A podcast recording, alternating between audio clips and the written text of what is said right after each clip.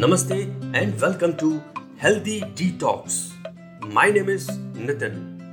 Please keep listening me, क्योंकि आप सुनने वाले हैं कई बातें जो आपकी डेली डायबिटिक और डिप्रेस्ड लाइफ को भी हेल्दी बनाने में काम आएँगी so let's start with today's tour दोस्तों लास्ट एपिसोड में मैंने रोग प्रतिरोधक क्षमता से संबंधित कई बातें की थी इस एपिसोड में मैं उन बातों को आगे बढ़ाऊँगा और आपको बताऊँगा कि इम्यूनिटी कैसे बढ़ाई जाए। साथ ही साथ आपका डाइट प्लान कैसा हो, उसके बारे में भी कुछ बातें होंगी। अंत में मैं आपको बताऊँगा एक आसन, जिसके थ्रू आप अपनी लो इम्यूनिटी को इम्प्रूव कर सकते हैं। तो पूरा एपिसोड ध्यान से सुनिए। लेट्स स्टार्ट कोई भी व्यक्ति अगर आगे बताई जाने वाली बातों को जीवन में अनुसरण करे तो वो अपनी इम्यूनिटी इंप्रूव कर सकता है। नंबर एक, पौष्टिक भोजन करना। कमज़ोर रोग प्रतिरोधक क्षमता का मुख्य कारण अनहेल्दी फ़ूड खाना है। तो इसे बढ़ाने के लिए लोगों को पौष्टिक भोजन, जो विटामिन कैल्शियम आयरन इत्यादि तत्वों से भरपूर हो वही करना चाहिए। नंबर दो, हर रोज एक्सरसाइज करना। एक्सरसाइज करना बेनिफिशियल हो सकता है।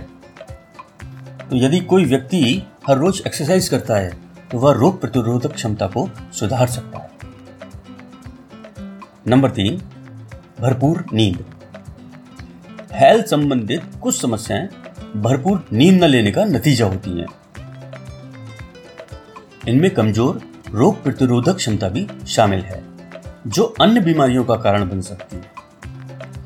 इसी कारण इसे बढ़ाने के लिए हर व्यक्ति को भरपूर नींद मतलब छह से आठ घंटे की नींद लेना आवश्यक बन जाता है। अगला, नशीले पदार्थों का सेवन न करना। लो इम्यूनिटी पावर नशीले पदार्थों का सेवन करने से भी होती है। तो प्लीज़ इसका सेवन ना करें ताकि आपकी सेहत खराब ना हो और आप सेहतमंद रह सकें। अगला, संतुलित वज़न बनाए रखना। चूँकि वज़न का अधिक होना, कमज़ोर रोग प्रतिरोधक क्षमता समेत काफ़ी सारी बीमारियों का कारण बन सकता है। अतः लोगों को अपने वज़न को संतुलित बनाए रखने की कोशिश करनी चाहिए ताकि उन्हें कोई बीमारी ना हो। तो कुल मिला के अगर मैं अभी तक की गई बातों को समराइज करूँ तो निष्कर्ष ये निकलेगा कि कमज़ोर रोग प्रतिरोधक क्षमता को मुख्य रूप से खान पान में बदलाव करके एक्सरसाइज करके साफ़ सफ़ाई का ध्यान रखकर बढ़ा सकते हैं। और चूँकि रोग प्रतिरोधक क्षमता को बढ़ाने में खट्टे फल ब्रोकली, अदरक, लहसुन इत्यादि का सेवन करना लाभकारी हो सकता है तो इनका उपयोग कर सकते हैं। और साथ ही साथ घरेलू नुस्खे के तौर पर नींबू पानी पीना, शहद का सेवन करना एक्सरसाइज करना और धूप में कुछ समय बिताना लाभकारी हो सकता है। तो कृपा कर आप नशीले पदार्थों का सेवन ना करें अनहेल्दी फ़ूड ना खाएँ, पर्याप्त नींद लें एक्सरसाइज करें, पौष्टिक भोजन करें तो आपकी इम्यूनिटी बेहतर रह सकती है। तो अधिक मात्रा में सब्जियों और फलों का सेवन करिए, हाथों को अच्छे से धोइए, धूम्रपान और शराब का सेवन ना करिए और स्वस्थ रहिए। अब करते हैं कुछ और बात। जैसा कि कोरोना के संक्रमण ने सभी को परेशान कर रखा है और मधुमेह हाई ब्लड प्रेशर और हृदय रोग से पीड़ित व्यक्तियों में कोरोना वायरस के संक्रमण की संभावना आम स्वस्थ लोगों से अधिक होती है। हालाँकि ऐसे लोग थोड़ी अतिरिक्त सावधानी बरतकर इस खतरनाक संक्रमण से बच सकते हैं। जिन मधुमेह रोगियों का मधुमेह अनियंत्रित रहता है और जिनके तीन महीने की एच बी टेस्ट की रीडिंग साढ़े सात से आठ के बीच होती है, उनमें कोरोना वायरस संक्रमण का खतरा अधिक रहता है। ऐसे रोगी अगर कोरोना वायरस से संक्रमित हो गए तो उन्हें बचाना बहुत मुश्किल हो जाता है। मधुमेह और हृदय रोगों से पीड़ित व्यक्तियों की इम्यूनिटी आम मरीजों की तुलना में बहुत कमज़ोर होती है। इससे कोई भी वायरस ऐसे रोगियों पर तेज़ी से असर डालता है। अगर ऐसे रोगियों में वायरस पहुँच गया तो उससे लड़ने की क्षमता शरीर में आम स्वस्थ व्यक्तियों की तुलना में बहुत कम होती है। और करीब एक तिहाई रोगी इस वायरस की चपेट में जल्दी आ जाते हैं। तो इससे बचने के लिए ज़रूरी है कि मधुमेह और हृदय रोग से पीड़ित व्यक्ति अपनी दवाइयाँ कतई ना छोड़ें। आम दिनों की तुलना में इस समय अपने स्वास्थ्य का ज़्यादा ख्याल रखें। अपना ब्लड प्रेशर और डायबिटीज़ समय समय पर नापते रहें। उसे नियंत्रित रखें। खान पान बिल्कुल सादा रखें और व्यायाम अवश्य करें। 60 साल के आसपास के डायबिटिक्स और हार्ट पेशेंट आजकल इस संक्रमण के दौर में अपना विशेष ख्याल रखें, क्योंकि रोग के कारण उनकी रोग प्रतिरोधक क्षमता कम होती है। इसलिए वे घर से बाहर ना निकले और घर में ही व्यायाम करते रहें और खान पान संतुलित रखें। और घबराने की या पैनिक होने की तो कतई ज़रूरत नहीं है। आप जिस भी डॉक्टर से इलाज करा रहे हैं, उस पर विश्वास रखें और यदि डॉक्टर को उचित लगेगा तो वो जाँच करने की सलाह तो देंगे ही। बाकी तो बचाव ही सुरक्षा है। दोस्तों बीते दिनों में हमारी शारीरिक क्रिया बहुत कम हो गई है, जो कि सेहत के लिए ठीक नहीं है। अगर किसी भी रोग से लड़ना है तो रोग प्रतिरोधक क्षमता उत्तम होनी चाहिए। संक्रमण से सुरक्षित रहने के लिए घर में ही रहने, हाथों को बार बार धोने, मास्क का इस्तेमाल करने के नियम का पालन, ये तो हम सब कर ही रहे हैं। अब चलिए रोग प्रतिरोधक क्षमता बढ़ाते हैं। इसे अपनी जीवन शैली और खान पान में सुधार लाकर मज़बूत किया जा सकता है। अब घर पर रहकर इसे सुधारना कैसे है? एक डाइटिशियन के कथानुसार समझिए। तो सबसे पहले तो हमको अपनी दिनचर्या दुरुस्त करनी होगी। यदि हम घर पर हैं तो दिनचर्या का कुछ भी तय नहीं है। कुछ लोग रात तक जाग रहे हैं, सुबह देर से उठ रहे हैं, ठंडा भोजन खा रहे हैं। इस खराब दिनचर्या से कई परेशानियाँ हो सकती हैं, जैसे अपच, कब्ज, खट्टी डकारें इत्यादि। मधुमेह और हृदय रोगियों की समस्या भी बढ़ सकती है। इस मुश्किल समय में खुद पर संयम रखना ज़रूरी है। न सिर्फ़ शारीरिक, बल्कि मानसिक दबाव भी हम सब पर है। तो एक दिनचर्या बनाइए टाइम टेबल बनाइए और इसे दुरुस्त कीजिए। इसके साथ ही साथ पर्याप्त और अच्छी नींद ये भी प्रतिरोधक क्षमता बढ़ाती है। ऐसे में जब हम घर पर हैं तो कोशिश करनी चाहिए कि हम रात में भरपूर नींद लें और सुबह जल्दी उठें। दिनचर्या को नियमित करने की कोशिश करें। सुबह जल्दी उठेंगे तो रात को जल्दी नींद आएगी। नींद के नियमन से आप खुद को स्वस्थ, तरोताजा और ऊर्जावान महसूस करेंगे। इससे भी रोग प्रतिरोधक क्षमता बढ़ेगी। डायबिटीज़, मोटापे, हृदय रोग और रक्तचाप के मरीजों को अपनी अवस्था नियंत्रित रखने के लिए भी पर्याप्त नींद की ज़रूरत है। स्वस्थ रहने के लिए दूसरी आवश्यक वस्तु है पर्याप्त मात्रा में पानी। जी हाँ मैंने सही कहा, पानी। कई बार एक ही जगह बैठे रहने, टीवी देखने आदि के कारण ज़्यादा चलना वलना तो हो नहीं पाता। इसलिए हो सकता है कि आपको प्यास भी कम लगे। पर इसका अर्थ ये नहीं है कि आप पानी ना पिए। गर्मी बढ़ रही है और पानी की ज़रूरत भी। शरीर की हर क्रिया को सुचारू रूप से चलाने के लिए पर्याप्त मात्रा में पानी पीना आवश्यक है। पानी की कमी के कारण शरीर में अजीब सी थकान और भारीपन महसूस हो सकता है और साथ ही साथ आलस भी आ सकता है। जिन्हें गुर्दे या दिल की परेशानी है, वे अपने चिकित्सक की बताई गई मात्रा में ही तरल पदार्थ ले। चूँकि इस समय जिम और क्लब्स बंद हैं तो व्यायाम के लिए जाना संभव नहीं। और अगर हम घर के अंदर हैं तो किसी और गतिविधि की गुंजाइश ही नहीं है। अब योग या कोई और व्यायाम सीखा हो तो करें। तो इसके दो मतलब हैं कि अगर कोई व्यायाम सीखा है, कोई योग सीखा है तो ज़रूर कीजिए। और नहीं सीखा है तो इस समय कुछ नया ना आजमाएँ। गाने लगाकर डांस या कार्डियो कर सकते हैं। मानसिक संतुलन और संतुष्टि के लिए 10-15 मिनट आँखें बंद करके ध्यान ज़रूर लगाएँ। अगर कोई मंत्र आता है तो उस मंत्र का जाप भी आपके मन को शांत रखेगा। सुबह शाम दोनों समय पंद्रह पंद्रह मिनट का व्यायाम शरीर को स्वस्थ रखेगा और रोग प्रतिरोधक क्षमता में भी इजाफा करेगा। अब बात करते हैं कि कौन से भोजन के वो पदार्थ हैं जो हमारी इम्यूनिटी को मज़बूत बनाएँगे।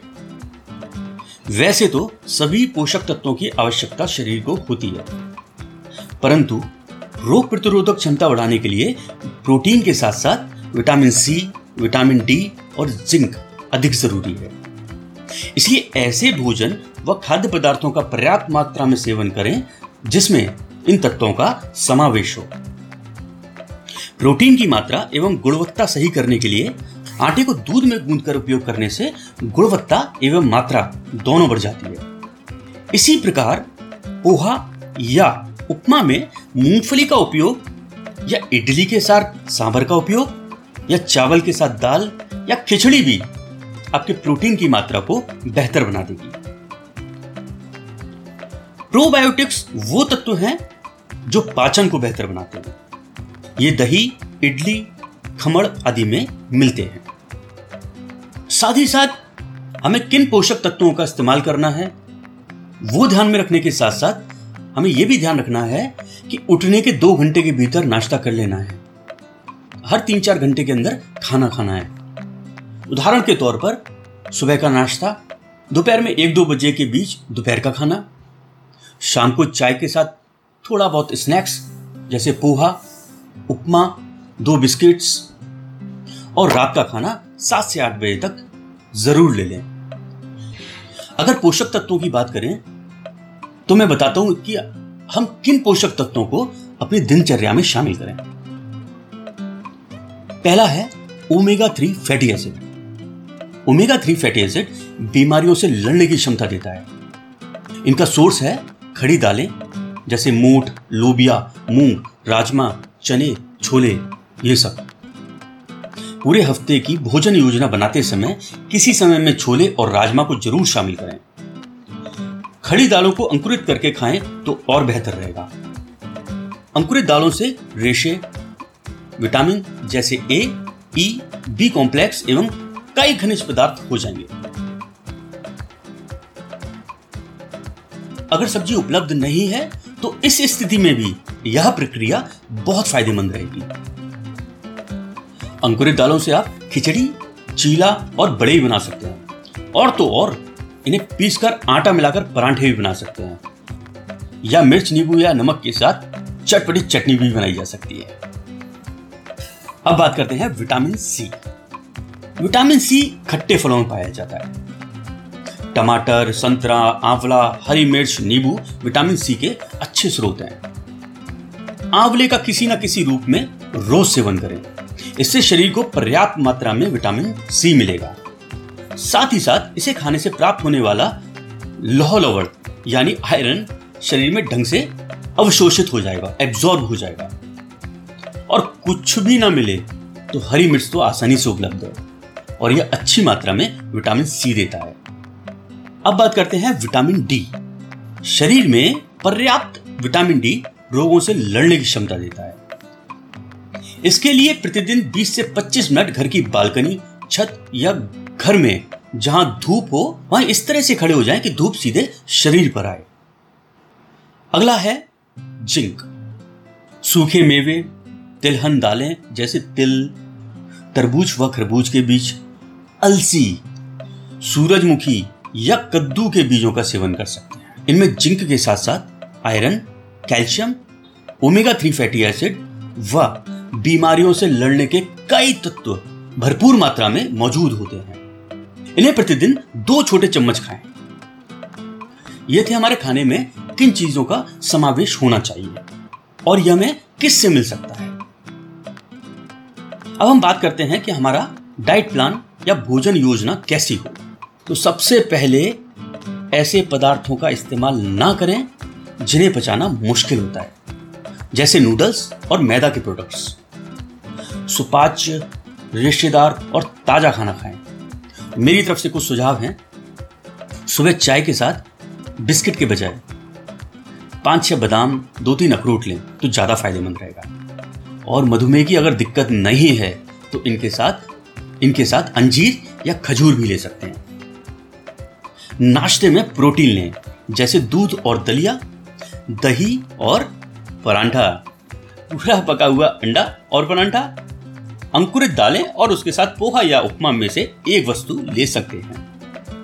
मौसमी फल, जैसे संतरा, तरबूज, खरबूज, पपीता ले सकते हैं। इनको 11 बजे के आसपास ले सकते हैं। दोपहर में खाने में रोटी, चावल या दलिया के साथ रोज दही का सेवन करने की कोशिश करें। चाहे तो उसमें छोंक लगा लो। भोजन में दाल अवश्य लें। और यदि दाल बनाने का मन ना हो तो चार हिस्सा आटे में, एक हिस्सा बेसन मिला के उसकी रोटी ही ले लें। मौसमी सब्ज़ियाँ ही खाएँ। सभी फल और सब्ज़ियाँ अच्छी तरह से धोएँ या नमक के पानी में धोएँ और उसके बाद ही उसका उपयोग करें। इन्हें फ्रिज में स्टोर करके रखें। शाम की चाय के साथ भुने चने, भुनी मूंगफली या मुरमुरे का मिश्रण टाइप की चीज़ें वो ले सकते हैं। बेसन या दाल का चीला, अंकुरित दालों की चाट भी चाय के साथ मज़ा देगी। रात का खाना सोने से दो घंटे पहले खाएँ और रात में हल्का भोजन ही खाएँ। दाल रोटी और सब्ज़ी के स्थान पर इडली सांवर और चटनी ले लें। दलिया और सब्जियों का मिश्रण खाएँ। हमारे शरीर में रोग प्रतिरोधक क्षमता का मज़बूत होना बहुत आवश्यक होता है। लेकिन इसके लिए संतुलित और पौष्टिक खान पान के साथ योग भी मददगार हो सकता है। तो आज मैं आपको एक योग बताता हूँ। इस योग का नाम है उत्कटासन। क्या है? उत्कटासन। इसके लिए करना क्या है? हमें सीधे खड़े हो जाना है। अब शरीर और सिर दोनों को सीधा रखते हुए ताड़ासन की मुद्रा में खड़े हो जाना है। दोनों पैरों को पास पास रखें। दोनों हाथों को सीधा रखें। अब सांस अंदर लेते हुए दोनों हाथों को ऊपर की ओर उठाते हुए सिर के ऊपर ले जाएँ और दोनों को आपस में जोड़ लें। अब धीरे धीरे घुटनों को सामने की ओर मोड़ें और कूले को पीछे और नीचे की ओर लाएँ। कूलों को फर्श के समांतर लाने का प्रयास करें। गर्दन और रीढ़ की हड्डी को बिल्कुल स्ट्रेट रखें।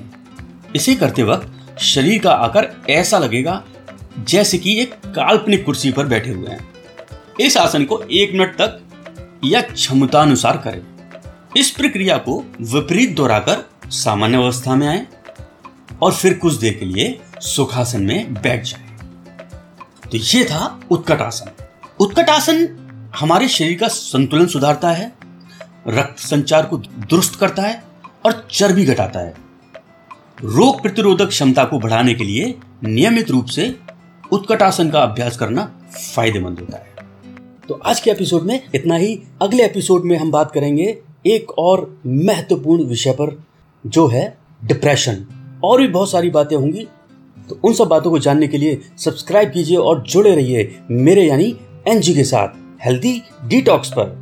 So stay safe stay healthy and bye bye